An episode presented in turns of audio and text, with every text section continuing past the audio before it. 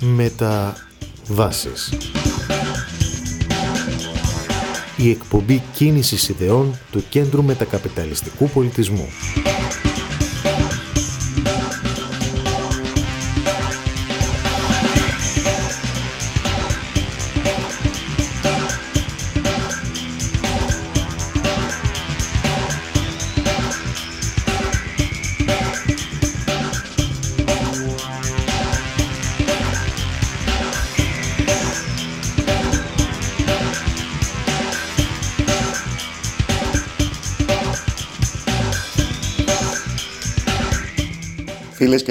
Ραδιομέρα, καλό σας απόγευμα.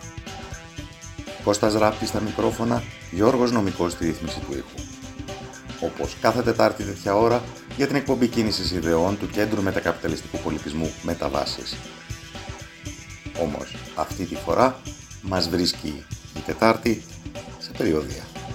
Το Μεταμπουλούκι συνεχίζεται με έκτο και τελευταίο σταθμό του αύριο, τον Βόλο, εν μέσω πραγματικά συγκινητικών ε, σκηνών ανταπόκρισης από το κοινό της ελληνικής περιφέρειας. Για το λόγο αυτό η σημερινή εκπομπή είναι προηχογραφημένη.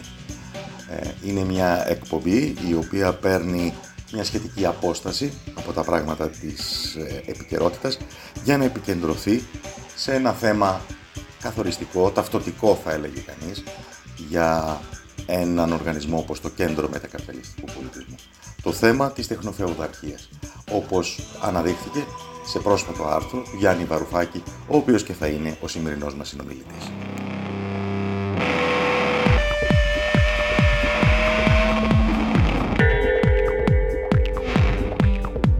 Now, only an expert can deal with the problem. Because half the problem is seeing the problem. And only an expert can deal with the problem Only an expert can deal with the problem. So if there's no expert dealing with the problem, it's really actually twice the problem. Because only an expert can deal with the problem. Only an expert can deal with the problem.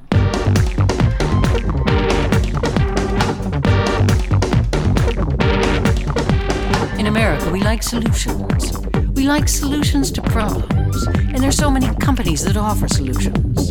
Companies with names like the pet solution, the hair solution, debt solution, the world solution, the sushi solution. Companies with experts ready to solve these problems. Because only an expert can see there's a problem, and only an expert can deal with the problem. Only an expert can deal with the problem.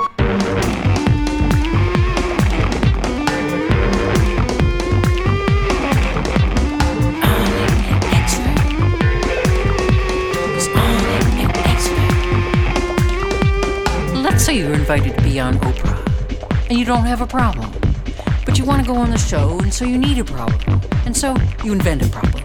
But if you're not an expert in problems, you're probably not going to make up a very plausible problem. And so you're probably going to get nailed. You're going to get exposed. And you're going to have to bow down and apologize and beg for the public's forgiveness. Cause only an expert can deal with the problem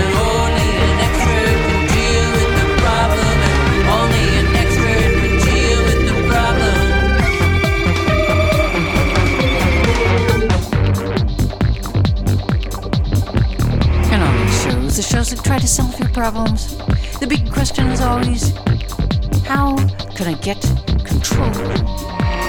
How can I take control? But don't forget, this is a question for the regular viewer, the person who's barely getting by, the person who's watching shows about people with problems, the person who's one of the 60% of the US population, 1.3 weeks away, 1.3 paychecks away from a shelter. In other words, a person with problems. So when experts say, let's get to the root of the problem, let's take control of the problem, because if you take control of the problem, you can solve the problem. Often this doesn't work at all because the situation is completely out of control. Because only an expert can deal with the problem, and only an expert can deal with the problem,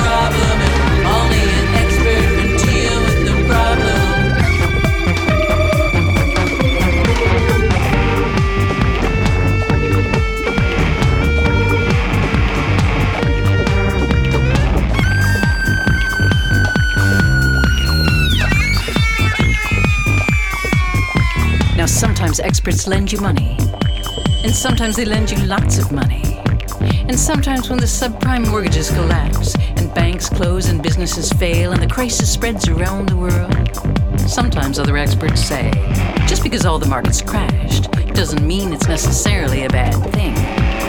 And other experts say just because all your friends were fired and your family's broke and we didn't see it coming doesn't mean that we were wrong.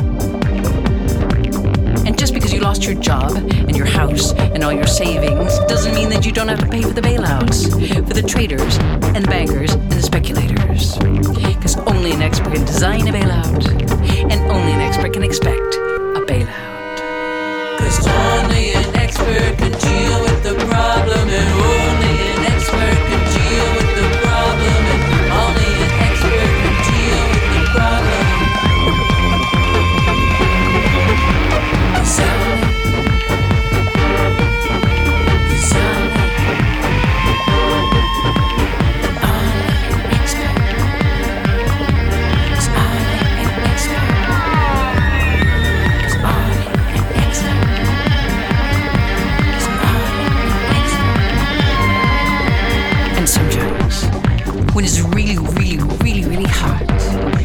July and January, and there's no more snow, and huge waves are wiping out cities, and hurricanes are everywhere, and everyone knows it's a problem.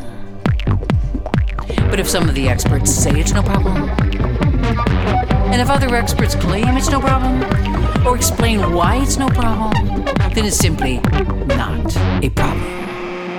But when an expert says it's a problem, and makes a movie about the problem, and wins an Oscar about the problem, and gets the Nobel Prize about the problem, then all the other experts have to agree it is most likely a problem.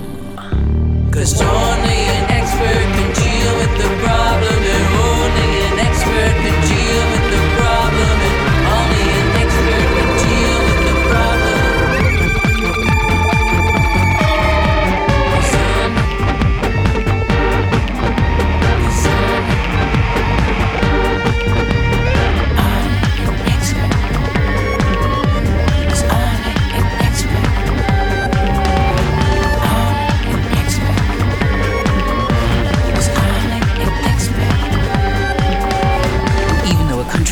can invade another country and flatten it and ruin it and create havoc and civil war in that other country, if the experts say it's not a problem and everyone agrees they're experts and good at seeing problems, then invading those countries is simply not a problem.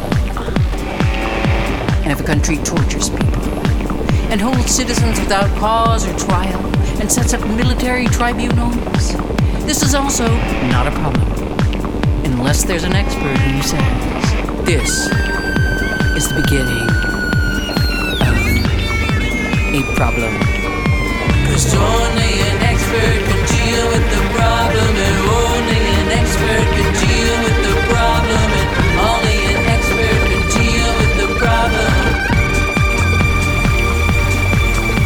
Cause only an expert can deal with the problem, and only an expert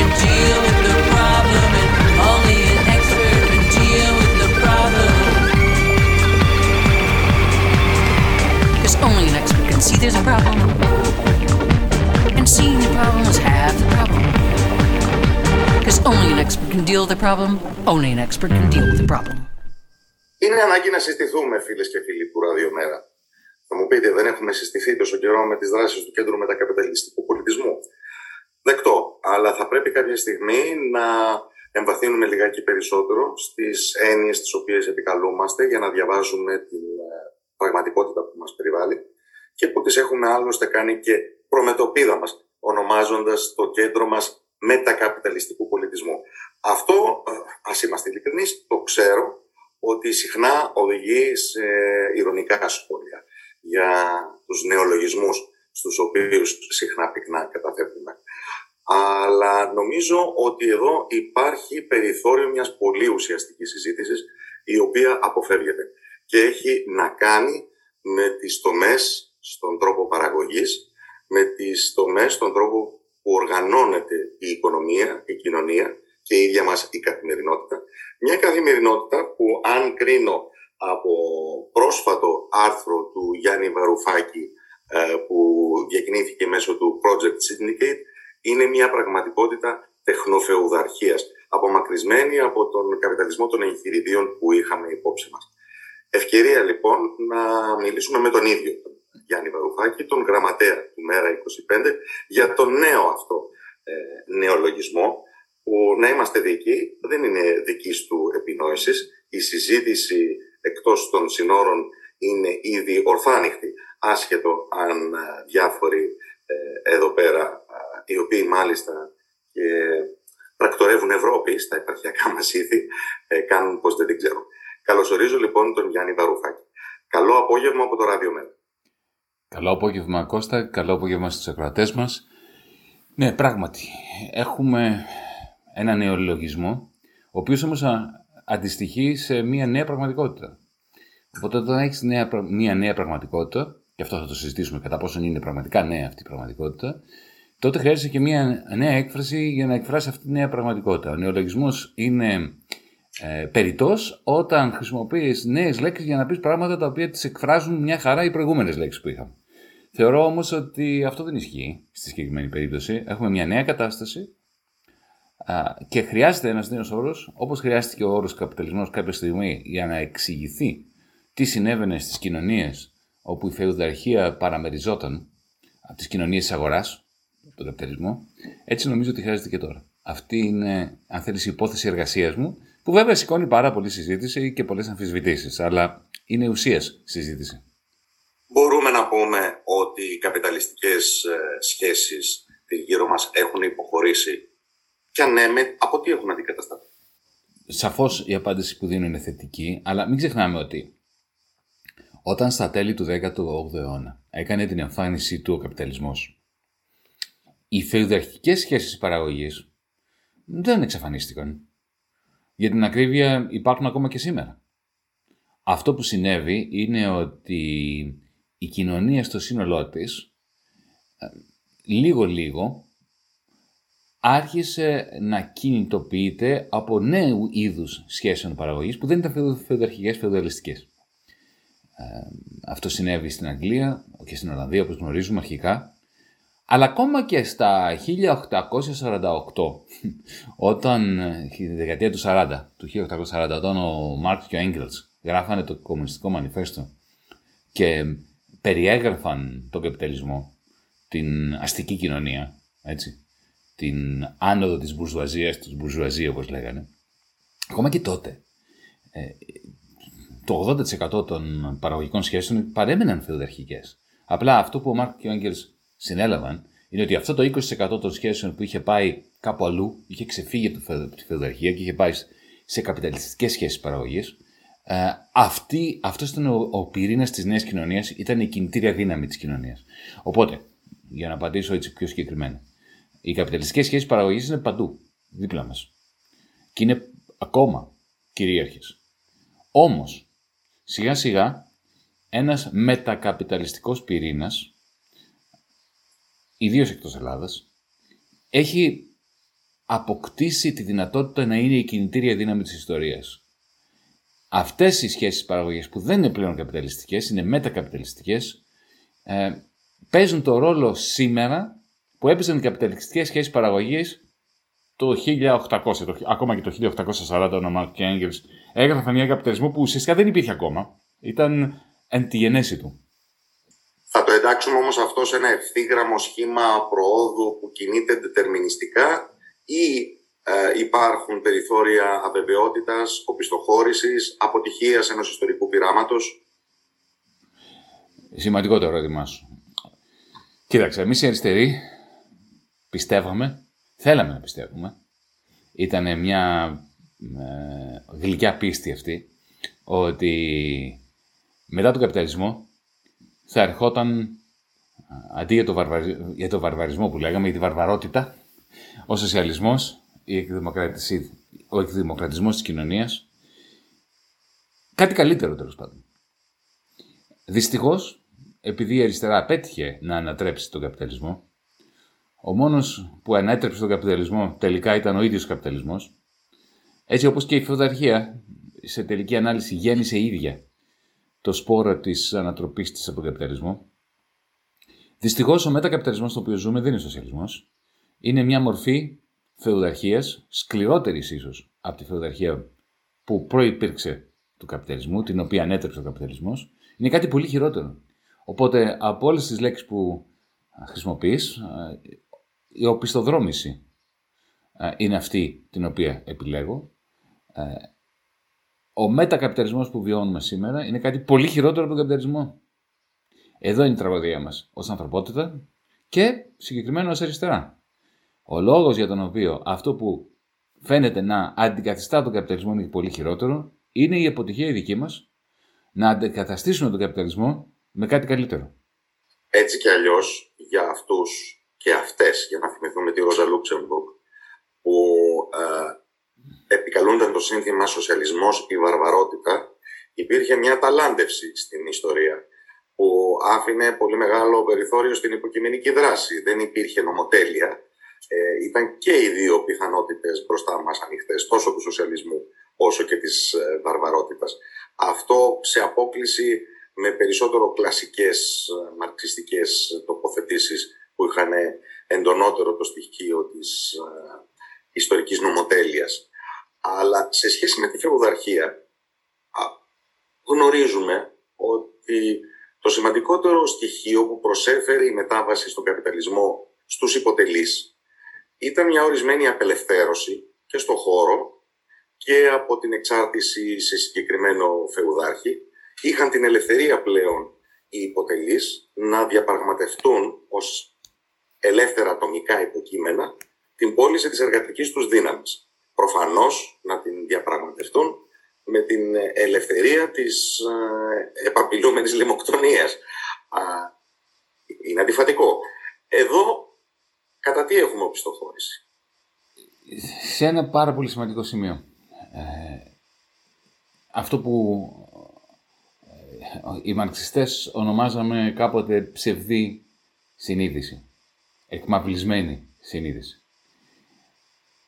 Σήμερα επικρατεί ακόμα η αίσθηση της ελεύθερης επιλογής. Αυτή η ψευδέστηση που απέκτησαν οι προλεδάροι οι οποίοι ξαφνικά ήταν, είχαν δικαίωμα να κάνουν ό,τι θέλουν.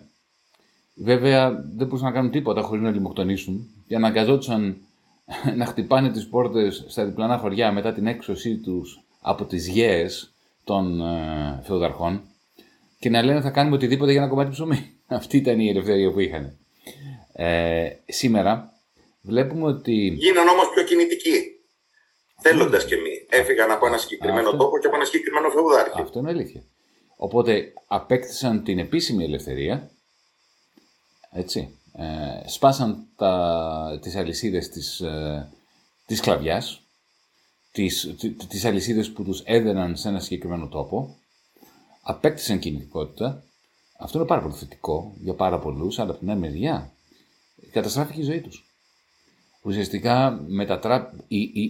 βούτυξαν σε μία μορφή φτώχειας μετά την κατάργηση της δουλοπαρικίας, μια μορφή φτώχειας που η ανθρωπότητα δεν είχε ξαναζήσει ποτέ. Αυτός ήταν ο μεγάλος, η μεγάλη αντίφαση του καπιταλισμού πρωτόγνωρος πλούτος μέσα από τα εργοστάσια και από την επιχειρηματικότητα και από την κοινωνία της αγοράς, πρωτόγνωρος πλούτος, πλούτος που δεν είχε η ανθρωπότητα ξαναδείς, ξαναδεί και πρωτόγνωρη φτώχεια.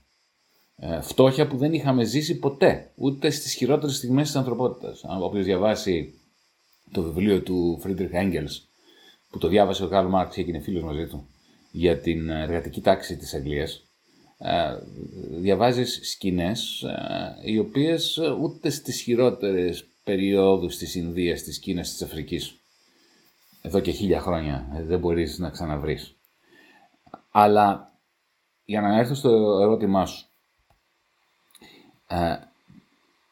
θα το συζητήσουμε και πιο μετά γιατί δεν έχω εξηγήσει ακόμα γιατί ονομάζω το καθεστώς στο οποίο ζούμε τώρα τεχνοφεουδαρχία αλλά για να είμαι επιγραμματικός. Εκεί που η μετάβαση από τη φεουδαρχία στον καπιταλισμό δημιούργησε ουσιαστικά, όπως λέει ο Μάρξ, δύο τάξεις. Όλες οι κοινωνικές τάξεις καταργήθηκαν και αντικαταστάθηκαν από δύο τάξεις. την, την τάξη των ε, ιδιοκτητών των μέσων παραγωγής, των λεγόμενων κεφαλαιοκρατών, καπιταλιστών, και το προλεταριάτο. Με τη μεσαία τάξη στη μέση συνεχώς να συνθλίβεται. Κάτι το οποίο είχε προβλέψει ο Μάρξ και το οποίο το βλέπουμε να γίνεται σήμερα. Ε, σήμερα η υπεραξία δεν παράγεται από, τους από μία τάξη, από μία από τις δύο τάξεις. Σήμερα η τάξη του προλεταριάτου συρρυκνώνεται, η παραδοσιακή μισθωτή εργασία εξαφανίζεται και ένα πολύ μεγάλο κομμάτι της αξίας και του κεφαλαίου, αυτό είναι μια μεγάλη κουβέντα, αλλά θα το πω έτσι για να το βγάλουμε από τη μέση ως ε, διακύβευμα, ένα μεγάλο κομμάτι του κεφαλαίου και της υπεραξίας, παράλληλα αυτά τα δύο, παράγονται από ανθρώπους οι οποίοι δεν ξέρουν καν το παράγουν. Και τα παράγουν χωρίς να τα οικειοποιούνται. Ε, για παράδειγμα, όταν ε, κυκλοφορείς με το κινητό σου στο δρόμο, παράγεις κεφάλαιο για την Google. Γιατί η Google ξέρει που είσαι, ε, ξέρει την ταχύτητα με την οποία οδηγείς το αυτοκίνητό σου, ξέρει δηλαδή με άλλα λόγια αν έχει μποτιλιάρισμα σε ένα συγκεκριμένο δρόμο. Αυτό κάνει τα Google Maps πολύ πιο χρήσιμα για τους υπόλοιπους καταναλωτές, για τους υπόλοιπους οδηγούς, πεζούς, οτιδήποτε. Ε, αυξάνει το, το κεφάλαιο της Google με άλλα λόγια. Εσύ έχεις συνεισφέρει στην αύξηση αυτού του κεφαλαίου, το έχεις δημιουργήσει αυτό το κεφάλαιο και βεβαίως δεν εισπράττει, δεν έχεις ιδιοκτησιακά δικαιώματα επί, τον, επί αυτού του κεφαλαίου ή επί των χρηματικών ροών που προκύπτουν από αυτό το κεφάλαιο.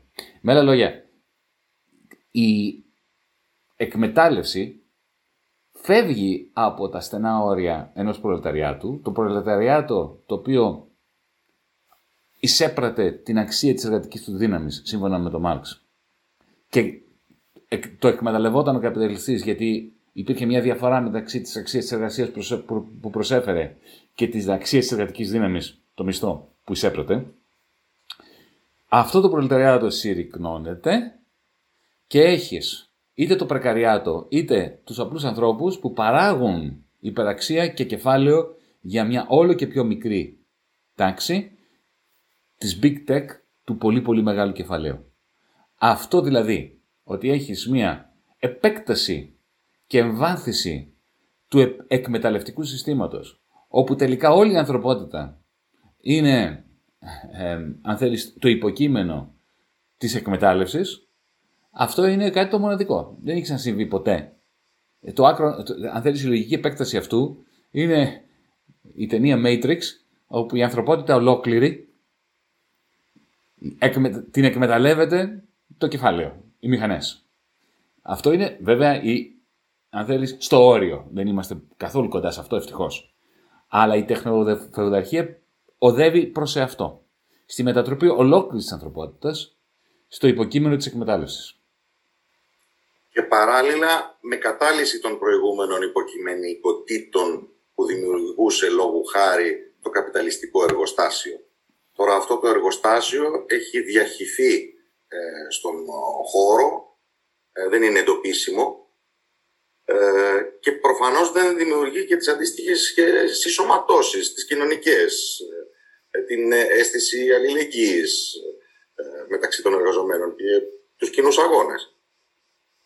Ναι, από τη μία μεριά η αυτοματοποίηση, η αντικατάσταση των εργαζόμενων από μηχανές οδηγεί σε αυτό, αλλά και κάτι χειρότερο, η εκμηχάνηση των ανθρώπων που εξακολουθούν να δουλεύουν. Δηλαδή, αν πας σε μια αποθήκη της Amazon, θα δεις ότι κάθε εργαζόμενος μέσα εκεί ε, έχει πάνω το μηχάνημα. Το φοράει. Φοράει ένα, ένα σαν tablet, σαν ένα, δεν μοιάζει με tablet, είναι κάποιο, ένα πιο χοντρό και μικρό μηχάνημα, το οποίο βγάζει θορύβους και κάνει πραγματικότητα αυτό που βλέπαμε στην ταινία του Charlie Chaplin Modern Times, μοντέρνη καιρή. Ε, σου, ε, βγάζει όλο και μεγαλύτερου θορύβου και κάνει περισσότερη φασαρία. Αν δεν κινείσαι αρκετά γρήγορα προς το σημείο της αποθήκης που πρέπει να πας για να παραλάβεις αυτό που πρέπει να παραλάβεις για να το πάρεις πίσω ή να, να, να το πακετάρεις ή οτιδήποτε. Έχεις δηλαδή... Αυτό όμως δεν είναι το όνειρο του Τέιλορ, δεν βρίσκεται στην καρδιά της λογικής του καπιταλισμού. Ε, Γιατί ακριβώς. να συνιστά μετάβαση προς κάτι άλλο; Ακριβώς, ακριβώς. Οπότε ας έρθουμε τώρα λοιπόν στη συζήτηση, γιατί αυτή είναι η πολύ ενδιαφέρουσα συζήτηση, κατά πόσον αυτό που βλέπουμε τώρα είναι μια νέα κατάσταση, ένα νέο σύστημα παραγωγής και διανομής, εάν είναι κάτι που έχει, είναι μετακαπιταλιστικό, μετακαπιταλιστικό, έχει ξεπεράσει τον καπιταλισμό ή είναι μία πιο εντυνόμενη μορφή του καπιταλισμού. Γιατί ο καπιταλισμός έχει περάσει ήδη διάφορα στάδια. Α, Ο καπιταλισμός μετά το, το 1900 δεν, ήταν, δεν είχε καμία σχέση με τον καπιταλισμό πριν το 1900. Η δεύτερη βιομηχανική επανάσταση, η ανακάλυψη του ηλεκτρομαγνητισμού δημιούργησε νέου είδους τεράστιες επιχειρήσεις με μονοπωλιακή εξουσία όπως η, ο Ford, ο Τεϊλορισμός, α, η- ο Edison που παρήγαγε τα πάντα από το ηλεκτρικό ρεύμα μέχρι και το λαμπτήρα. Α, αυτά δεν υπήρχαν πριν. Έτσι. Περάσαμε δηλαδή, όπως έλεγε και η Ρόζα Λούξεμπουργκ, μια και την έφερες πριν, ο Λένιν, ο Χόμπσον, περάσαμε από την ανταγωνιστική φάση του καπιταλισμού στη μονοπωλιακή φάση του καπιταλισμού. Και έτσι ο- οι μεγάλες επιχειρήσεις κατάφεραν να ξεφύγουν και από τον ανταγωνισμό των αγορών λόγω ολιγοπολιακή ή μονοπωλιακής δύναμης και όχι μόνο να εκμεταλλεύονται τους εργαζόμενους μέσα από τη κλασική κα- εμ, εμ, διαδικασία παραγωγής υπεραξίας που, έλεγε, που περιέγραψε στο κεφάλαιο ο Μαξ, αλλά και την εκμετάλλευση του καταναλωτή μέσα από τις μονοπωλιακές ε, εμ, δυνατότητες που είχαν οι μεγάλες επιχειρήσεις. Αυτό ήταν μια τεράστια μετάλλαξη του καπιταλισμού. Καπιταλισμός ήταν. Αλλά δεν είχε καμία σχέση με τον ανταγωνιστικό καπιταλισμό του 19ου αιώνα. Και μετά, μετά το τέλος του Bretton Woods στη δεκαετία του 70, είχαμε μια νέα τεράστια μετάλλαξη του καπιταλισμού, που η εξουσία πέρασε από τις μεγάλες μονοπωλιακές επιχειρήσεις, τύπου Ford, στις μεγάλες τράπεζες. Ε, Με το financialization, τη χρηματιστικοποίηση του καπιταλισμού, ε, είχαμε μια τεράστια μετατόπιση του κέντρους βάρους της εξουσίας, της δύναμης, από τους Ford και τους Edison και την Group στην Goldman Sachs, στην JP Morgan, στη Lehman Brothers. Και αυτό ήταν μια μεγάλη μετάλλαξη του καπιταλισμού. Δεν μπορούμε να πούμε ότι α- δεν ήταν καπιταλισμός πια όμως. Έτσι. Όπως η μετάβαση από τον, αντα- από τον ανταγωνιστικό καπιταλισμό στο μονοπωλιακό δεν άλλαξε, το, δε- δεν μας επέτρεψε να πούμε ότι εδώ δεν έχουμε καπιταλισμό, έχουμε κάτι άλλο. Αυτό συνέβη και στη δεκαετία του 70-80 και μετά βεβαίως με τη δημιουργία του χρηματι, χρηματοπιστωτικού α, καπιταλισμού. Ωραία, δεν ζούμε λοιπόν τώρα μια νέα τέτοια τομή εντός του ορίζοντα του καπιταλισμού. Αυτό είναι το ερώτημα. Είναι μεγάλο ερώτημα και εδώ θέλει πολλή συζήτηση. Κάποιοι θα πούν ότι αυτό που γίνεται είναι ο καπιταλισμός περνάει μια νέα μετάλλαξη. Και γίνεται, πα- παραμένει καπιταλισμός, αλλά γίνεται πιο τεχνολογικός καπιταλισμός, ραντιέρικος καπιταλισμός, Google ή Apple ή Facebook καπιταλισμός, αλλά παραμένει καπιταλισμός. Εγώ θεωρώ ότι δεν ισχύει αυτό. Και θεωρώ ότι δεν ισχύει αυτό για, για, για τον εξής λόγο. Πρώτον, ε, ο καπιταλισμός, όποιος καπιταλισμός, όποιος και να είναι, μονοπωλιακός, ξεμονοπωλιακός, χρηματοπιστωτικός, βιομηχανικός, ο καπιταλισμός έχει δύο βασικά χαρακτηριστικά. Τα οποία αν δεν τα έχει, πάβει να είναι καπιταλισμός. Το πρώτο είναι ότι κινητοποιείται, το καύσιμό του είναι το ιδιωτικό κέρδος. Η συσσόρευση κεφαλαίου που λέγει ο Μάρξ. Το ιδιωτικό κέρδος. Και το δεύτερο συστατικό του ε, για- είναι η, ο μηχ- η χρήση του μηχανισμού της αγοράς. Γι' αυτό και ο Ερικ Χόψμπομ και άλλοι θεω... αναφερόντουσαν στον καπιταλισμό, αμ- έλεγαν δηλαδή αν δεν σας αρέσει ο, ο όρος καπιταλισμός, αναφέρ... μπορείς να αναφέρεις στον καπιταλισμό στη- η κοινωνία της αγοράς. Μια κοινωνία στην οποία ε, η διαδικασία παραγωγής και διανομής περνάει μέσα από την αγορά. Από την αγορά εργασίας, όπου εκμεταλλεύεται το κεφάλαιο την εργασία με την παραγωγή υπεραξίας, ε, η αγορά αυτοκινήτων, ε, η αγορά χρήματος, και μέσα από τις αγορές. Εγώ θεωρώ ότι αυτό που ζούμε σήμερα είναι ένα σύστημα το οποίο έχει καταργήσει αυτή την εξάρτηση της δυναμικής του συστήματος από το ιδιωτικό κέρδος και από την αγορά. Οπότε γι' αυτό θεωρώ ότι έχει χάσει τα δύο βα- βασικά χαρακτηριστικά που, χαρ- που χαρακτηρίζουν μια κοινωνία ως κοινωνία της αγοράς, ως καπιταλισμό. Γιατί λέω ότι έχει χάσει τη σχέση με το ιδιωτικό κέρδος. Από το 2008 που είχαμε το μεγάλο πατατράκ, το μεγάλο κράχ του χρηματοπιστωτικού συστήματος, παρατηρούμε ένα φαινόμενο. Ότι για να διασώσουν τις τράπεζες, είτε στην Αμερική, είτε στην Ευρώπη, είτε στην Αγγλία, είτε στη Σουηδία, στην Ελβετία, στην Ιαπωνία, οι κεντρικές τράπεζες των μεγάλων δυνάμεων, του G7, από τον Απρίλιο του 2009, συγκροτίστηκαν, συντονίστηκαν, συγκροτήθηκαν και συντονίστηκαν, έτσι ώστε να χρησιμοποιήσουν τη δυνατότητα των κεντρικών τραπεζών να τυπώνουν οροσυρές, βουνά ολόκληρα χρήματος, με στόχο για την ε, διάσωση των τραπεζών. Όπερ και γέντο. Και στην Αμερική και στην Ευρώπη και παντού. Από τότε, ο καπιταλισμός εθίστηκε στο κρατικό χρήμα. Δηλαδή μέχρι τότε είτε ήταν ο καπιταλισμός του Άνταμ Σμιθ, που ήταν ο ανταγωνιστικός ε, μικρομεσαίος καπιταλισμός του Χασάπη, του Φούρναρη και ε, του Ζηθοποιού. Αυτέ, αυτές είναι οι, ε, οι τρεις εμβληματικές φιγούρες που χρησιμοποιεί ο Άνταμ Σμιθ για να περιγράψει τον καπιταλισμό τον ανταγωνιστικό του 18ου αιώνα, τέλη του 18ου αιώνα. Είτε ήταν η Krupp, η Volkswagen, η Siemens, η Ford, η General Motors, η General Electric. Μονοπουλιακός καπιταλισμός. Είτε ήταν η, General, η JP Morgan, η Goldman Sachs, η Bank of America, η Deutsche Bank, η Societe Generale, όλο αυτό το πράγμα που ονομάζαμε καπιταλισμό, που ήταν καπιταλισμός, τροφοδοτήτο, κινητοποιούταν, ενεργοποιούταν από το ιδιωτικό κέρδος αυτών των επιχειρήσεων. Είτε ήταν ο Φούρναρης, είτε ήταν η JP Morgan. Από το 2008 και μετά βλέπουμε ότι αυτό δεν ισχύει πια. Η κερδοφορία... Μοιάζει σαν το σύστημα να δουλεύει από πάνω προς τα κάτω και όχι το αντίστροφο. Ναι. Διότι από κάτω, στο επίπεδο της βάσης, ακούμε να γίνεται λόγος για διαρκή πτώση της κερδοφορίας, για μείωση των επενδύσεων, για χρόνια στασιμότητα, όπως την αποκαλούν στον οικονομικό τύπο και ούτω καθεξής. Τα τελευταία 13 χρόνια, από το 2008 και μετά, η κερδοφορία είναι πάρα πολύ χαμηλή. Ο πλούτος είναι πάρα πολύ ψηλός, η αύξηση του πλούτου. Υπάρχει μια ουσιαστικά αποσυγκόλληση της δημιουργίας πλούτου και της κερδοφορίας. Αυτό είναι πρωτόχρονο στον καπιταλισμό. Δεν έχει ξαναγίνει ποτέ. Ε, και είναι ένας από τους λόγους που λέω ότι δεν είμαστε πια στον καπιταλισμό. Ένας από τους δύο λόγους. Να δώσω ένα παράδειγμα το οποίο μου αρέσει να δίνω γιατί νομίζω λέει πάρα πολλά. 12, 12 Αυγούστου του περασμένου καλοκαιριού του 2020 συνέβη κάτι πρωτόγνωρο στα χρονικά των χρηματιστήριων. Ανακοινώθηκε στο Λονδίνο ότι 9 το πρωί, περίπου, 9 και 5 το πρωί, το θυμάμαι ακριβώς, ανακοινώθηκε ότι το ΑΕΠ, το Εθνικό Εισόδημα της Βρετανίας, τους πρώτους 7 μήνες, λόγω πανδημίας, καταβαραθρώθηκε 21%. 21% κάτω το ΑΕΠ της, της Βρετανίας. Αυτό δεν έχει ξαναγίνει ποτέ. Ούτε σε πόλεμο, ούτε ποτέ. Στην ιστορία του καπιταλισμού, από το 16ο αιώνα. Δεν έχει ξαναγίνει ποτέ. Α, και ήταν μάλιστα ένα ποσοστό μείωσης του ΑΕΠ της Βρετανίας πολύ μεγαλύτερο από αυτό που περίμεναν οι αγορές. Οι αγορές περίμεναν γύρω στο 12-13 ύφεση και τους ήρθε 20-21. 15 λεπτά αργότερα το χρηματιστήριο του, του Λονδίνου ανέβηκε 2,5%.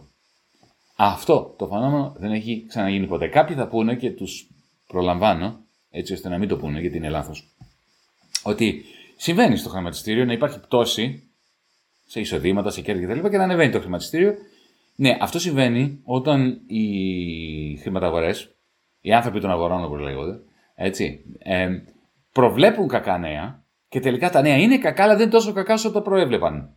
Τότε υπάρχει λόγος να ανέβει το χρηματιστήριο. Σου λέει τα πράγματα είναι καλύτερα από αυτά που νομίζαμε θα είναι. Εδώ τα Όχι πράγματα... μόνο στο Λονδίνο όμως και στη Wall Street τα τελευταία λίγα χρόνια το βλέπουμε συχνά πυκνά. Ναι, να όχι, ανεβαίνει η διαφορά... ο δείκτης, επειδή το Υπουργείο Εργασίας ανακοινώνει κακά στοιχεία για την απασχόληση. Ναι. Το οποίο μεταφράζεται ως συνέχιση της ποσοτικής διευκόλυνσης από την Κεντρική Τράπεζα. Ακριβώς. Αυτό λοιπόν που συνέβη εδώ για πρώτη φορά στην ιστορία είναι τα, νέα, τα νέα να είναι χειρότερα από αυτά τα οποία περίμεναν και να ανέβει το χρηματιστήριο. Αυτό δεν έχει ξαναγίνει ποτέ. Ε, και έγινε για το λόγο που μόλις ανέφερες. Ότι οι χρηματιστές σκέφτηκαν, Α, τα πράγματα είναι χάλια. Χειρότερα από ό,τι νομίζαμε. Η κεντρική τράπεζα αυτή τη στιγμή θα βρίσκεται σε πανικό, θα τυπώσει περισσότερο χρήμα, θα το δώσει σε εμάς για να υποτίθεται το δανείσουμε για επενδύσεις. Εμείς θα το δανείσουμε στη Volkswagen, στην ε, ε, Siemens, στην Alstom, στην δεν ξέρω εγώ ποια. Αυτοί θα έρθουν στο χρηματιστήριο να αγοράσουν τις δικές τους μετοχές, σιγά που θα κάνουν επενδύσεις. Σε τέτοιο κλίμα. Έτσι, οι μετοχές του ώρα να αγοράσουμε. Αυτό συνέβη. Οπότε βλέπεις, ας πούμε, αυτό, αυτή την αποσυγκόλληση κερδοφορίας και Δημιουργίας πλούτου. δημιουργίας χάρτινου πλούτου, αλλά πλούτου, πραγματικού πλούτου. Σε τελική ανάλυση. Αλλά το Και βλέπεις, το δεύτερο στοιχείο, το βλέπεις και σε άλλα όμως και πρέπει να το πω αυτό. Πάρε παράδειγμα την Airbnb. Πάρε παράδειγμα την Uber. Α, την Tesla. Αυτές οι επιχειρήσεις είτε δεν είχαν ποτέ κέρδος, είτε είχαν ελάχιστο κέρδος. Η Tesla έχει μια ζωή ε, χασούρα και τώρα τελευταία έχει ελάχιστο κέρδος. Όμως η αύξηση της μετοχής της είναι φαντασμαγορική. Το ίδιο η Uber, η Netflix, η Spotify δεν είχαν ποτέ κέρδος. Πάντα είχαν ζημίες. Και όμως βλέπεις ότι όποιος έχει μετοχές τους έχει γίνει πάμπλουτος. τι Αυτό, διαβάζουν οι άνθρωποι των αγορών σε αυτό το χαρτί; Κοίταξε, πρώτον βλέπουν ότι μιλάνε ότι αυτές οι εταιρείες θα έχουν προοπτική. Αλλά το πιο βασικό, μην ξεχνάμε το πώς δουλεύουν τα χρηματιστήρια. Δεν αγοράζεις μία μετοχή επειδή πιστεύεις ότι η εταιρεία αυτή θα πάει καλά. Αγοράζεις μια μετοχή αν πιστεύεις ότι θα υπάρξουν άλλοι που θα πιστέψουν, ότι θα υπάρξουν άλλοι που θα πιστέψουν ότι αυτή η μετοχή θα πάει ψηλά αύριο. Εάν λοιπόν σε, περι- σε, σε ένα περιβάλλον όπου κεντρικές τράπεζες τυπώνουν χρήμα και το πετάνε στις αγορές, όλοι πιστεύουν ότι αυτές οι μετοχές θα ανέβουν, οι μετοχές αυτές θα ανεβαίνουν. Ανεξάρτητα από την κερδοφορία και ανάλογα- ανεξάρτητα από τις προσδοκίες κερδοφορίας. Γι' αυτό μιλάω για αποσυγκόλληση κέρδους, κερδοφορίας από τη δημιουργία πλούτου, ε, συσσόρευση πλούτου, όχι συσσόρευση κεφαλαίου, συσσόρευση πλούτου στις κοινωνίες της αγοράς. Αυτός είναι, αυτός είναι ο ένας λόγος που εδώ έχουμε ένα πρωτόγνωρο φαινόμενο το οποίο μιλάει ουσιαστικά είναι σαν να μας κρούει ένα κόνδυνο κινδύνου, κινδύνου και μας λέει αυτό πια παιδιά μπορεί να μην είναι καπιταλισμός πια. Το δεύτερο που έρχεται και ολοκληρώνει αυτό το επιχείρημα, αυτή την υπόθεση εργασίας, τουλάχιστον για μένα, είναι ότι η ίδια η αγορά υποχωρεί. Τι θέλω να πω; Δηλαδή, Μέχρι πριν 5-6 χρόνια, 10 χρόνια, όλη η εκμετάλλευση γινόταν μέσα από αγορές. Είτε η εκμετάλλευση των εργαζόμενων, που γινόταν μέσα από την αγορά εργασίας. Είτε η εκμετάλλευση ενός παραγωγού. Έτσι, πήγαινε η Walmart, ας πούμε, να σας δώσω ένα παράδειγμα. Έτσι, η Walmart. Μια, ε, μια τεράστια λυσίδα σούπερ μάρκετ μ, μεγάλων σου- πολυκαταστημάτων στις Ηνωμένες Πολιτείες. Πήγαινε στη Χιλή, έτσι, έβρισκε παραγωγούς, δεν ξέρω εγώ τι, μ, αβοκάντο, ε, σολομού από ηχθειοκαλλιέργειες και χρησιμοποιούσε τη μεγάλη μονοψωνιακή της δύναμη, ότι αγόραζε μεγάλες ποσότητες, για να ρίξει τις τιμές των αβοκάντο, για να ρίξει τις τιμές του σολομού, έτσι, μέσα από την αγοραία διαδικασία. Έτσι, χρησιμοποιεί... Είδαν το, το μονοψώνιο είναι το αντίθετο του μονοπόλιου. Είναι όταν έχεις έναν αγοραστή, ο οποίος έχει τη δυνατότητα να σου συμπιέσει τη τιμή στο επίπεδο του κόστους, αλλά και κάτω κόστους κάποιες στιγμές. Έτσι, αυτό... αυτό τι άλλαξε. Ωραία. Αυτό που άλλαξε είναι ότι έχουμε τη δημιουργία μέσα από τις big tech νέων ψηφιακών περι...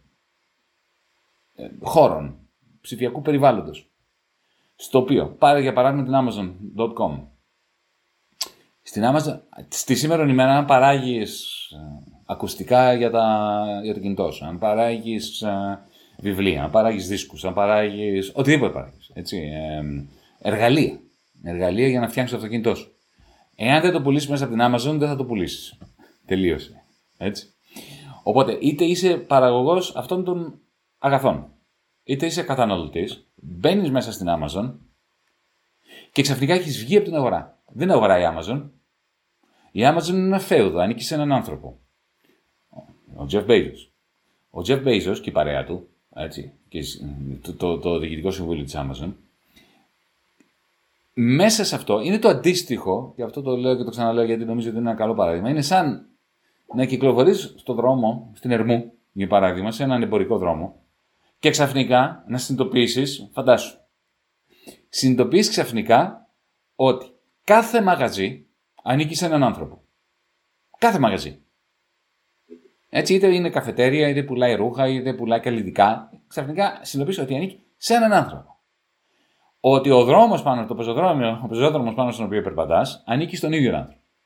Ότι τα παγκάκια στα οποία κάθεσαι να ξαποστάσεις ανήκουν σε έναν άνθρωπο. Ότι ο αέρας που αναπνέεις ανήκει σε έναν άνθρωπο. Ε; Και επιπλέον, εδώ, έχει, εδώ, είναι, εδώ μπαίνει και ο μεγάλος αδερφός στη μέση, έτσι. Ε, φαντάσου να συνειδητοποιούσες ότι αυτό που βλέπουν τα μάτια σου, τι βλέπεις σε μια βιτρίνα, ποιο μαγαζί βλέπεις, ποιο δεν βλέπεις, το καθορίζει αυτός ο ίδιος άνθρωπος. Ότι έχει έναν τρόπο να μπει, να πιάσει το κεφάλι σου και να σου γυρνάει να κοιτάς αυτό, αλλά να μην κοιτάς εκείνο το μαγαζί. Έτσι. Γιατί αυτό γίνεται. Όταν είσαι στην Amazon.com, αυτά που βλέπεις στην οθόνη σου, το αποφασίζει ο αλγόριθμος της Amazon. Δεν βλέπεις ό,τι έχει Amazon. Βλέπεις αυτό που αποφασίζει η Amazon θα δει στην Amazon. Ωραία. Ε, λοιπόν, αυτό δεν είναι αγορά πια. Ούτε καν μονοπωλιακή αγορά. Δηλαδή, είτε είσαι παραγωγός και θες να πουλήσεις την πραμάτια σου εκεί μέσα, θα πρέπει να περάσεις μέσα από τον Jeff Bezos που θα αποφασίσει ποιος καταναλωτής θα δει το προϊόν σου και ποιος δεν θα δει το προϊόν σου, σε τι τιμή θα το, θα, θα το πουλήσεις, τι θα του δώσεις εκείνου για να το δει κάποιος άλλος και παράλληλα ως καταναλωτής, έτσι, τι θα δεις να διαφημίζεται μπροστά σου ότι πουλιέται σε αυτό το, το χώρο, το περιβάλλον, το, εξαρτά, το, το, το αποφασίζει αυτός ο άνθρωπος. Λοιπόν, Κώστα, αυτό που λέω τι είναι, ότι αυτό δεν είναι αγορά πια. Ούτε καν μονοπωλιακή αγορά. Όταν πας σε, σε, μια πόλη και υπάρχει ένας που πουλάει φρούτα, είναι μονοπόλιο. Αλλά δεν του ανήκει η δυνατότητα να, ε, το βλέμμα σου να πηγαίνει μόνο στα δικά του φρούτα. Έτσι. Και να μην πηγαίνεις στο διπλανό μαγαζί που πουλάει, για παράδειγμα, σοκολατάκια που μπορεί να θέλεις να αγοράσεις αντί να πάρεις φρούτα. Έτσι, ξαφνικά μπαίνεις σε ένα περιβάλλον, σε ένα χώρο που είναι φέουδο. Με την έννοια της φεουδαρχίας. Γιατί το φέουδο σου θυμίζω, δεν σου θυμίζω, το ξέρεις, αλλά το θυμίζω στους ακροατές μας. Το φέουδο ανήκε σε έναν άνθρωπο. Δηλαδή, όποιο δεν στον Downton Abbey, ας πούμε, στο Σύριαλ, σε όποιον δεν το. Για, για, για να το συνειδητοποιήσει. Στον Downton Abbey, ο Λόρδος έχει όχι μόνο το παλάτι του, αλλά όλη τη γη, του ανήκουν όλα τα σπιτάκια. Ποιος μένει σε ποιο σπιτάκι από τους δουλοπάρικου, από τους υπηρέτες, από τους ε, καλλιτέχνες, από αυτούς που, του, από τους δημιουργούς εργαλείων, το αποφασίζει ο Λόρδος. Τι θα φυτευτεί, το αποφασίζει ο Λόρδος. Ποιος θα παντρευτεί ποιον, τελικά έχει ο, ο Λόρδος δικαίωμα να το σταματήσει. Αυτό ήταν το φέουδο. Ε, αυτό είναι η Amazon.com σε ψηφιακή βερσιόν. Εάν λοιπόν συνδυάσεις, και κλείνω έτσι, το ότι πλέον αυτό το σύστημα στο οποίο ζούμε, όλο και περισσότερο, δεν βασίζεται στο ιδιωτικό κέρδος, αλλά βασίζεται στο χρήμα που παράγει ο βασιλέας, η κεντρική τράπεζα, το κράτος.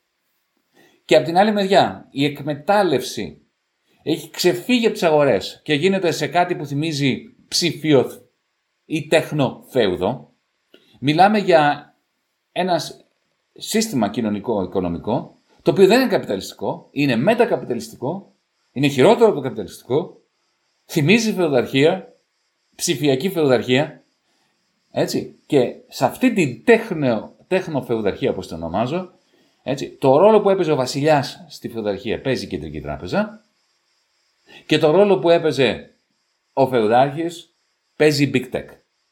Βέβαια, αυτό ακόμα είναι ένα μικρό κομμάτι της συνολικής παραγωγής.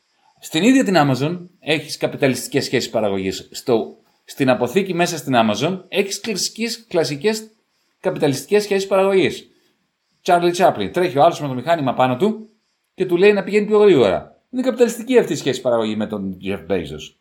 Αλλά αυτού του είδους οι καπιταλιστικές σχέσεις μεταξύ του κεφαλαιοκράτη και του προλετάριου όλο και συρρυκνώνονται. Σιγά σιγά στις αποθήκες. Είναι σαν να έχουν υποταχθεί σε κάτι άλλο. Σιγά σιγά στις αποθήκες της Amazon δεν θα υπάρχουν εργαζόμενοι. Θα γίνονται όλα από ρομπότ. Ήδη το ποσοστό των εργαζόμενων φθήνει όλο και λιγότερο. Πάρε τη Facebook.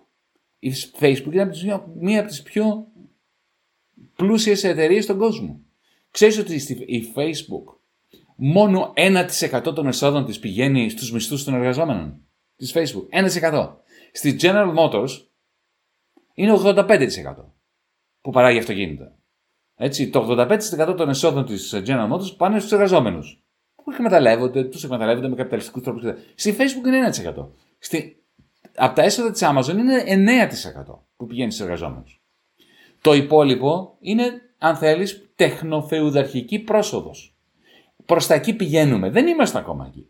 Αλλά ακριβώς όπως το 1840 κάτι, όταν ο Μάρκ Έγγελς γράφαν το Κομμουνιστικό Μανιφέστο και περιέγραφαν τον καπιταλισμό σαν έχει ολοκληρωθεί, έτσι, και η φεουδαρχία να είναι κάτι που ίσχυε στο παρελθόν, το οποίο δεν ίσχυε στη δεκαετία του 1840, το μεγαλύτερο κομμάτι της παραγωγής ήταν ακόμα φεουδαρχικό. Ιδίως στην Ελλάδα, έτσι. Στα Βαλκάνια, στην Νότια Ευρώπη τότε.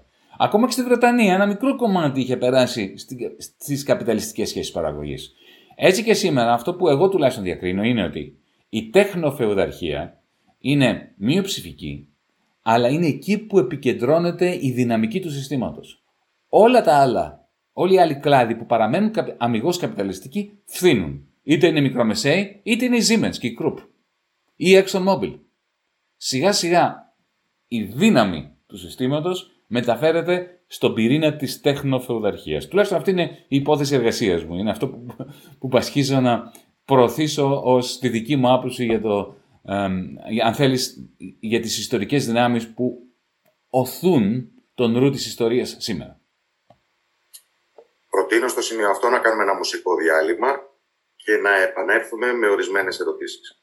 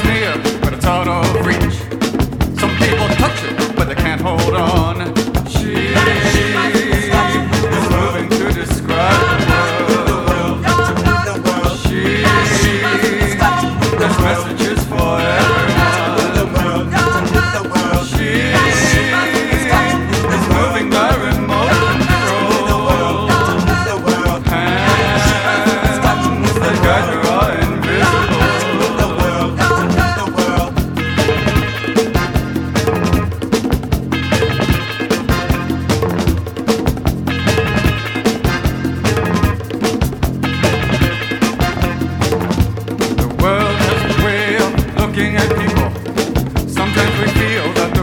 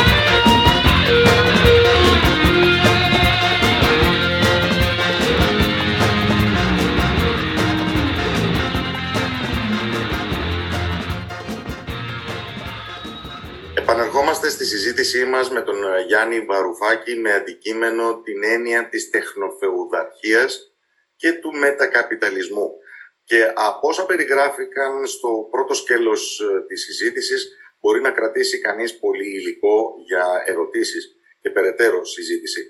Ε, αμέσως αμέσως σκέφτομαι το εξής. Πώς στον πίνακα που παρουσιάσαμε, σε αυτήν την εικόνα που παρουσιάσαμε, μπαίνουν στοιχεία όπως η κατάργηση των μετρητών, τα ψηφιακά νομίσματα κεντρικών τραπεζών, αλλά και από την άλλη μεριά το ελάχιστο εγγυημένο εισόδημα για όλους, ε, ανεξάρτητα του αν απασχολούνται ή όχι. Και αυτό το όχι νομίζω θα είναι η τύχη όλο ένα και περισσότερο ανθρώπων στον ορίζοντα της ρομποτοποίησης. Κώστα, το χρήμα είναι όλο ψηφιακό έτσι κι αλλιώς. Όλο, σχεδόν όλο.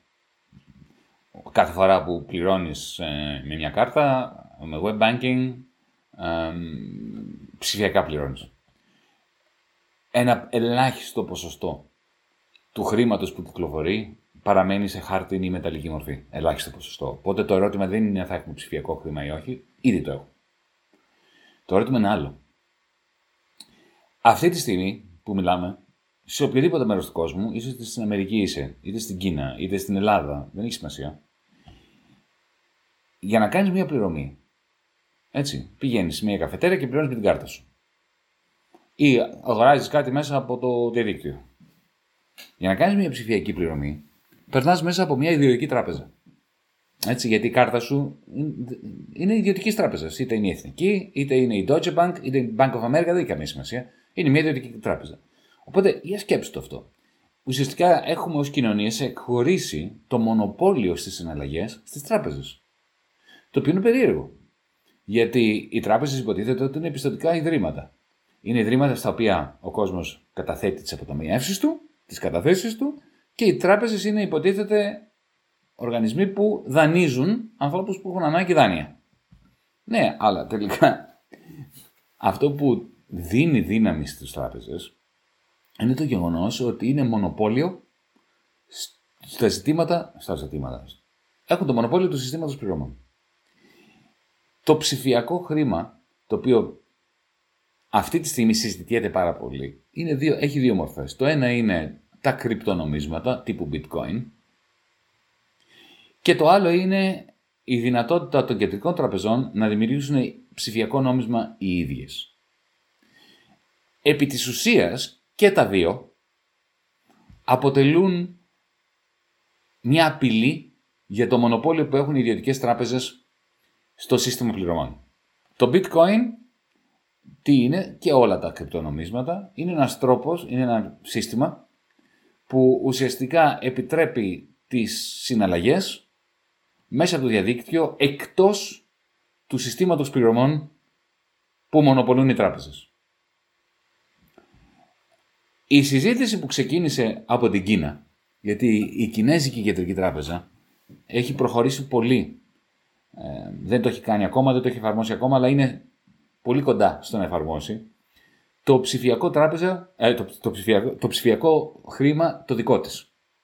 Τι σημαίνει ψηφιακό χρήμα της Κεντρικής Τράπεζας; Να σου πω, και σήμερα, όταν, όπως λειτουργεί το σύστημα, ψηφιακό είναι το χρήμα της Κεντρικής Τράπεζας. Οπότε γιατί αναφερόμαστε σε ψηφιακό χρήμα Κεντρικής Τράπεζας, δηλαδή τι καινούριο θα κάνει η Κεντρική Τράπεζα; Να σου πω τι καινούριο θα κάνει. Το σύστημα όσο έχει σήμερα ε, λειτουργεί ως εξής. Εσύ και εγώ μπορεί να έχουμε λογαριασμό σε μια ιδιωτική τράπεζα. Εθνική τράπεζα, Α, Eurobank δεν έχει σημασία, Deutsche Bank. Ε; Έχουμε ιδιωτικούς λογαριασμούς σε ιδιωτικές τράπεζες. Οι ιδιωτικές τράπεζες έχουν λογαριασμούς στην κεντρική τράπεζα. Όπως εσύ έχεις στην Α ή στην Εθνική, έτσι η Εθνική και η Α έχουν στην Ευρωπαϊκή Κεντρική Τράπεζα. Στην Τράπεζα της Ελλάδα που ανήκει στην Ευρωπαϊκή Κεντρική Τράπεζα. Και πώς δημιουργεί χρήμα η Κεντρική Τράπεζα; Η Κεντρική Τράπεζα για να δημιουργήσει χρήμα ε, που θα το πάρει η Εθνική ή η Α, ουσιαστικά πιστώνει ψηφιακά. Δακτυλογραφούν στην Κεντρική Τράπεζα στο λογαριασμό της Α, πάρε ένα δισεκατομμύριο να έχεις. Τίποτα, δεν υπάρχει. Είναι κάποιος δακτυλογράφησε από την Κεντρική Τράπεζα 1, 0, 0, 0, 0, 0, 0. Να το. Αυτό είναι ένα εκατομμύριο. Το πήρε, μπήκε στην Alphabank. Έτσι. Για να το κάνει αυτό, η Alphabank της δίνει της κεντρικής τράπεζας ως εχέγγυο ένα στεγαστικό δάνειο δικό σου ή κάποια στεγαστικά δάνεια ή ομόλογα του ελληνικού δημοσίου ή του ιταλικού δημοσίου συνολικής αξίας ενός εκατομμυρίου. Αυτό, έτσι γίνεται. Ωραία. Ε, οπότε όταν η κεντρική τράπεζα θέλει να, παρά, να δώσει περισσότερο χρήμα, να δημιουργήσει αυτό που λένε ποσοτική χαλάρωση, έτσι ουσιαστικά παίρνει πιο, πολλά...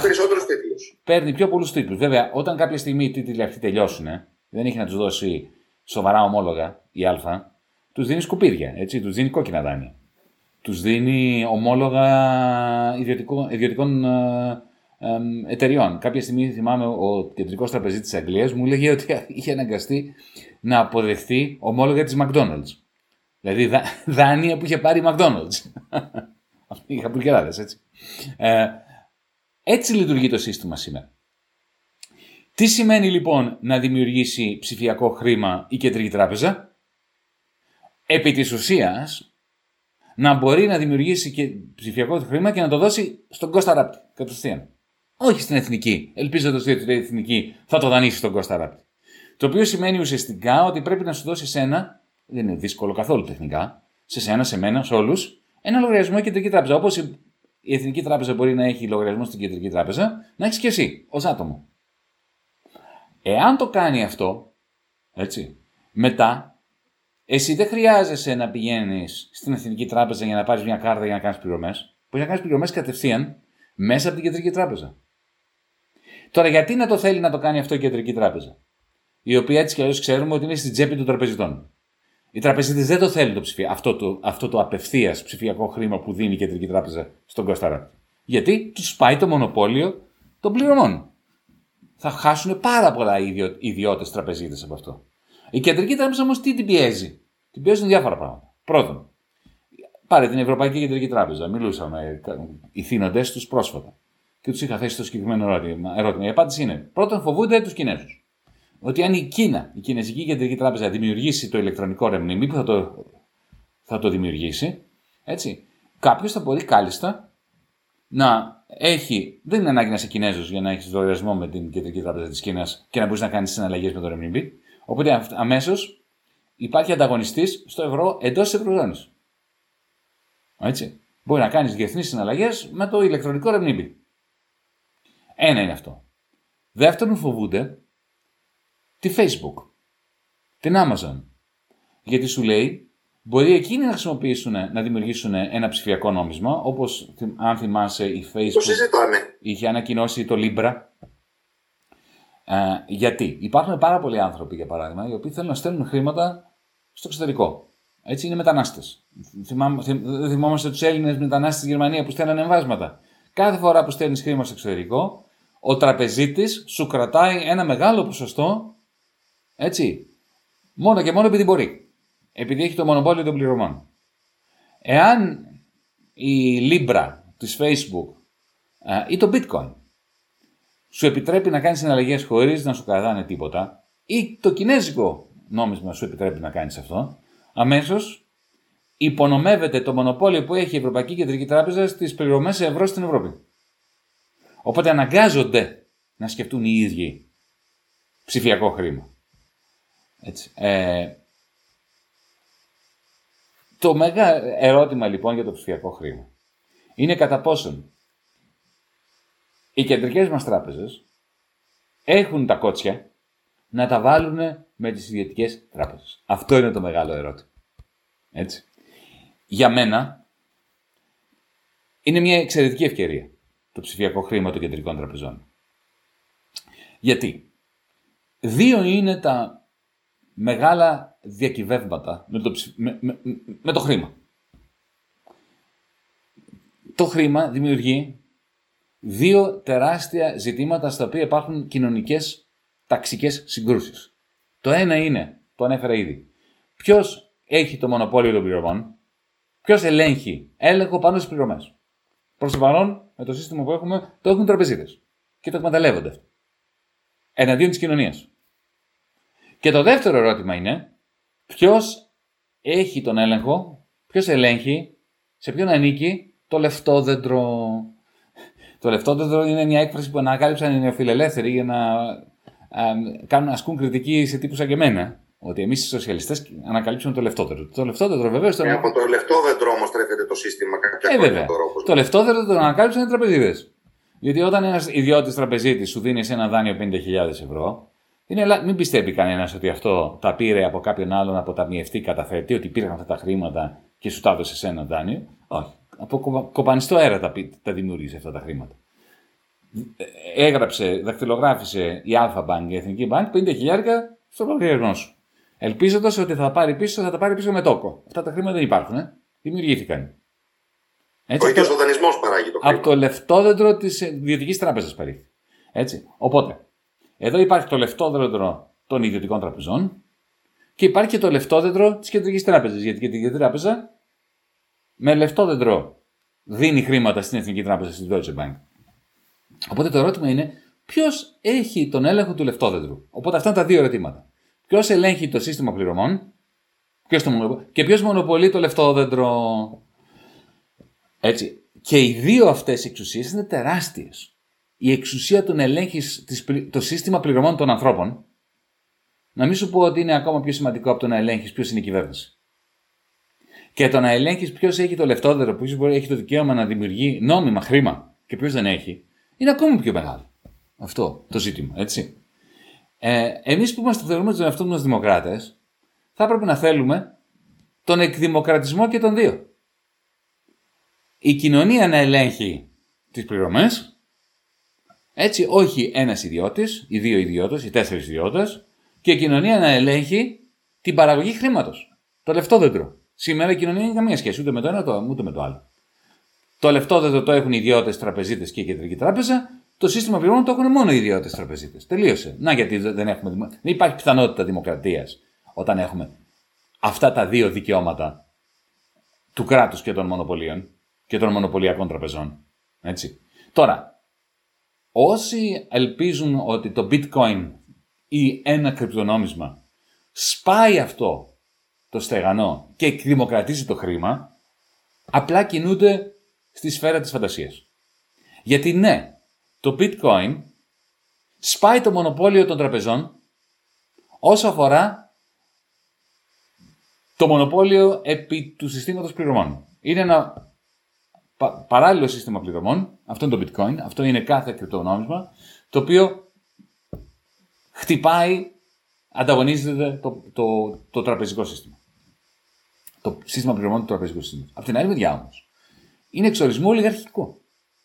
Γιατί αυτοί οι οποίοι ξεκίνησαν να έχουν bitcoin για κάποιο λόγο, είτε είναι ο, ο, ο Σατώση Νακαμότο, το ψευδόνυμο αυτού που το ξεκίνησε το bitcoin, είτε είναι αυτοί που μπήκαν στο bitcoin νωρίς και έχουν πολλά bitcoin τα οποία είτε τα πήραν δωρεάν είτε τα πήραν με 5 ευρώ και σήμερα κάνουν 20.000, αυτοί έχουν εξορισμού έτσι, το μεγαλύτερο κομμάτι του χρήματος. Και προφανώς έχουν κάθε λόγο να δουν εσένα και εμένα να αγοράζουμε bitcoin για να αυξάνεται η ζήτηση του bitcoin να κερδίζουν αυτοί. Όσο και πιο... Το bitcoin δεν μπορεί να πληθωριστεί. Ε, όχι, δεν, πλη... δεν μπορεί να πληθωριστεί, αλλά η αξία των bitcoin που έχουν οι πρώτοι διδάξαντες, οι, πρώτοι, αυτοί που, οι ολιγάρχες του bitcoin, αυτοί που έχουν, οι λίγοι που έχουν τα πολλά bitcoin που πήγαν στην αρχή, η αξία τους σε δολάρια και σε ευρώ αυξάνεται όσο περισσότεροι αγοράζουν bitcoin μετά. Κατάλαβες; Ε, Συν το μην ξεχνάμε ότι από τα 18 εκατομμύρια bitcoin που υπάρχουν ε, αυτή τη στιγμή, τα 17 εκατομμύρια δεν χρησιμοποιούνται. Είναι ανενεργά. Είναι δηλαδή ένα, ένα περιουσιακό στοιχείο. Άρα δεν είναι σύστημα πληρωμών. Και δεν μπορεί να γίνει σύστημα πληρωμών. Ε, οπότε το bitcoin εξορισμού είναι ολιγαρχικό. Κάποιοι λένε, γιατί δεν βάζετε το bitcoin, να πετάξετε το ευρώ, ε, να απελευθερωθεί ο κόσμος από ευρώ. Βρε το 99,99% των Ελλήνων δεν έχει bitcoin. Πώς θα τα αγοράσει τα bitcoin; θα πρέπει να τα αγοράσει με ευρώ. Άρα το να αντικαταστήσουμε το ευρώ με bitcoin ή όπως γίνεται στο Ελσαλβαδόρ που το κάνανε. Όχι το, το αντικατέστησαν, το επέτρεψαν τις εναλλαγές σε bitcoin. Το μόνο που κάνει είναι να αυξάνει τον πλούτο σε ευρώ αυτών που έχουν ήδη με πολλά bitcoin και να μην κάνει τίποτα απολύτως υπέρ αυτών που δεν έχουν bitcoin. Άρα, το κρυπτονόμισμα δεν είναι η απάντηση. Δεν εκδημοκρατίζει το χρήμα. Υποκαθιστά ένα μονοπόλιο με ένα άλλο μονοπόλιο. Έτσι, μια ολιγαρχία με μια άλλη ολιγαρχία. Ε, όμως, σκέψου τι θα γινόταν εάν η κεντρική τράπεζα ε, άνοιγε ένα λογαριασμό στον κάθε ένα μας, έτσι, στον κάθε ένα μας, και είχαμε όλοι ένα λογαριασμό στην κεντρική τράπεζα. Τότε δεν θα έχεις λόγο να έχεις λογαριασμό στην Εθνική Τράπεζα στην Α. Παρά μόνο εάν η Α η Εθνική σου δίναν κάτι το οποίο δεν μπορούσε να σου δώσει η Κεντρική Τράπεζα. Γιατί φαντάσου η Κεντρική Τράπεζα να σου άνοιγε ένα λογαριασμό και εσύ να μπορούσες, πες ότι έχεις 2.000 ευρώ, παιδί μου, στην Εθνική. Οι οποίοι, τα, ε, τα οποία 2.000 ευρώ δεν παίρνουν και κανένα τόκο, έτσι. Είναι μηδέν ο τόκος τη σήμερα ημέρα. Τι κερδίζεις που τα έχεις εκεί; Σου βάζουν χαράτσια κάθε φορά που πληρώνεις κάτι, ε, κάθε λίγο και λιγάκι σου βγάζουν και ένα ποσό για, αν θέλεις, ενίκιο του λογαριασμού σου. Φαντάσου η κεντρική τράπεζα τώρα να σου δίνει τη δυνατότητα αυτά τα 2.000 να τα βάλεις εκεί και μάλιστα να σου δίνει το κράτος μία έκπτωση στους φόρους που πληρώνεις του χρόνου έτσι, για κάθε 100 ευρώ που κρατάς για ένα χρόνο. Γιατί αυτό θα είναι σε μια προπληρωμή φόρου. Αν τα έχεις βάλει τα χρήματα στο κράτος μέσα στην κεντρική τράπεζα, θα είναι μια μορφή προπληρωμή φόρου. Μπορεί να σου δώσει μια έκπτωση φόρου 5%. Είναι σαν να έχεις τόκο 5%. Ξαφνικά οι, οι ιδιωτικές τράπεζες θα πάψουν να έχουν λόγο ύπαρξης. Ο μόνος λόγος ύπαρξης είναι να δανείζουν.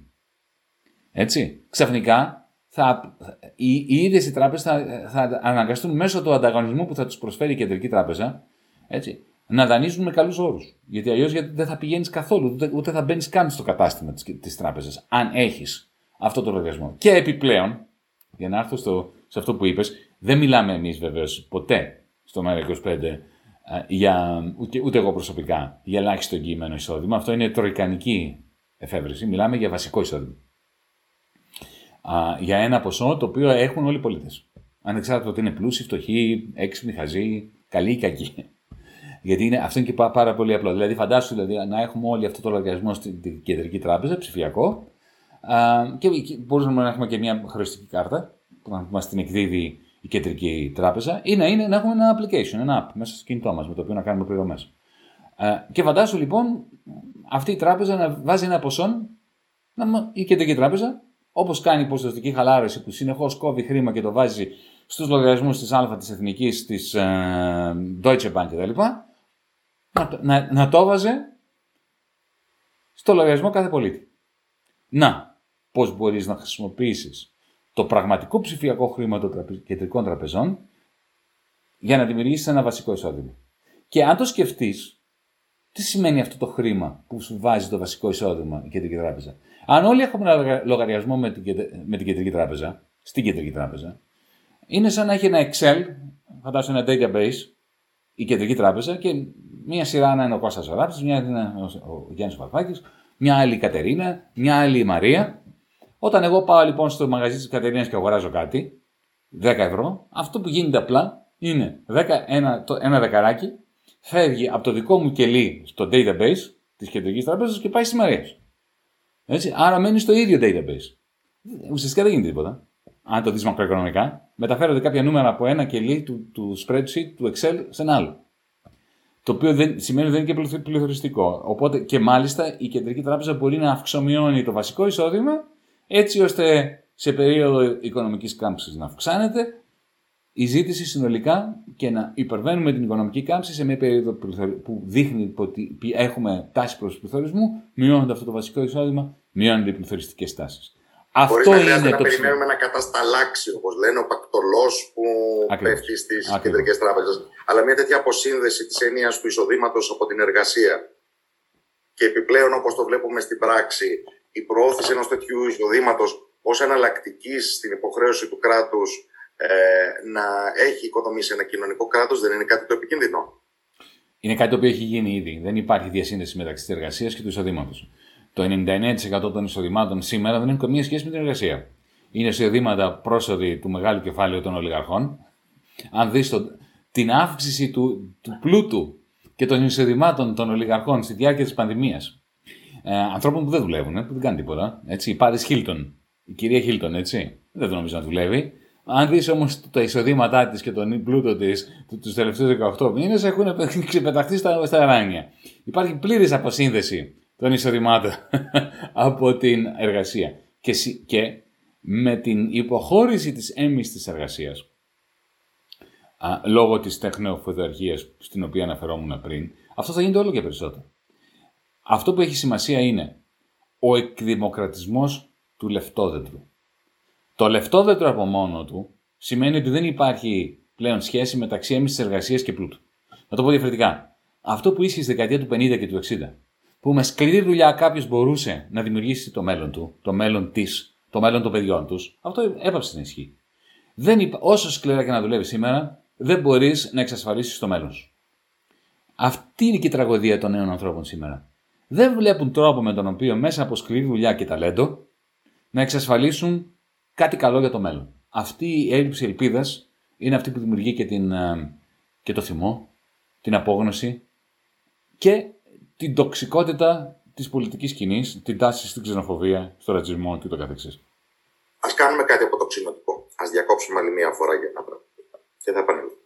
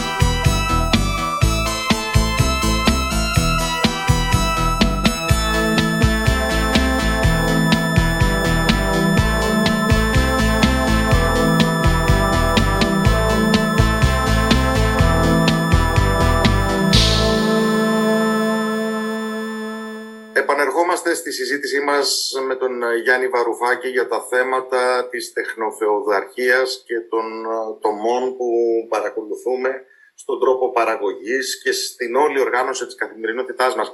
Και αναρωτιέμαι με ποιον τρόπο η διαχείριση της πανδημίας διεθνώς λειτουργήσε προωθητικά ε, σε αυτήν την ε, κατεύθυνση της τεχνοφεοδαρχίας.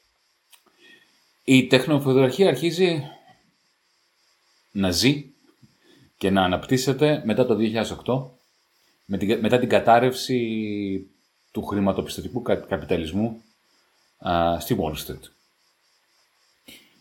Η διαδικασία αποσυγκόλλησης του πλούτου, της δημιουργίας πλούτου από την κερδοφορία και ο όλο και μεγαλύτερος ρόλος του χρήματος που τυπώνουν οι κεντρικές τράπεζες από τη μία μεριά και η δημιουργία τεχνοφέουδων από, το, από την Big Tech αρχίζει τότε, από το 2009 και μετά. Η πανδημία το μόνο που κατάφερε να κάνει είναι αυτή τη διαδικασία να την κάνει turbo, να την απογειώσει. Γιατί αν το σκεφτείς, δύο πράγματα συνέβησαν εν μέσω πανδημίας από οικονομικής πλευράς. Πρώτον, οι κεντρικές τράπεζες πανικοβλήθηκαν και αυτό που έκαναν μέχρι το 2020, από το 2008-2009 και μετά, το κάνανε ακόμα περισσότερο. Δηλαδή τύπωναν όλο και περισσότερο χρήμα. Πάρε την Κεντρική Τράπεζα της Ευρώπης. Έτσι, 2 τρισεκατομμύρια τύπωσε.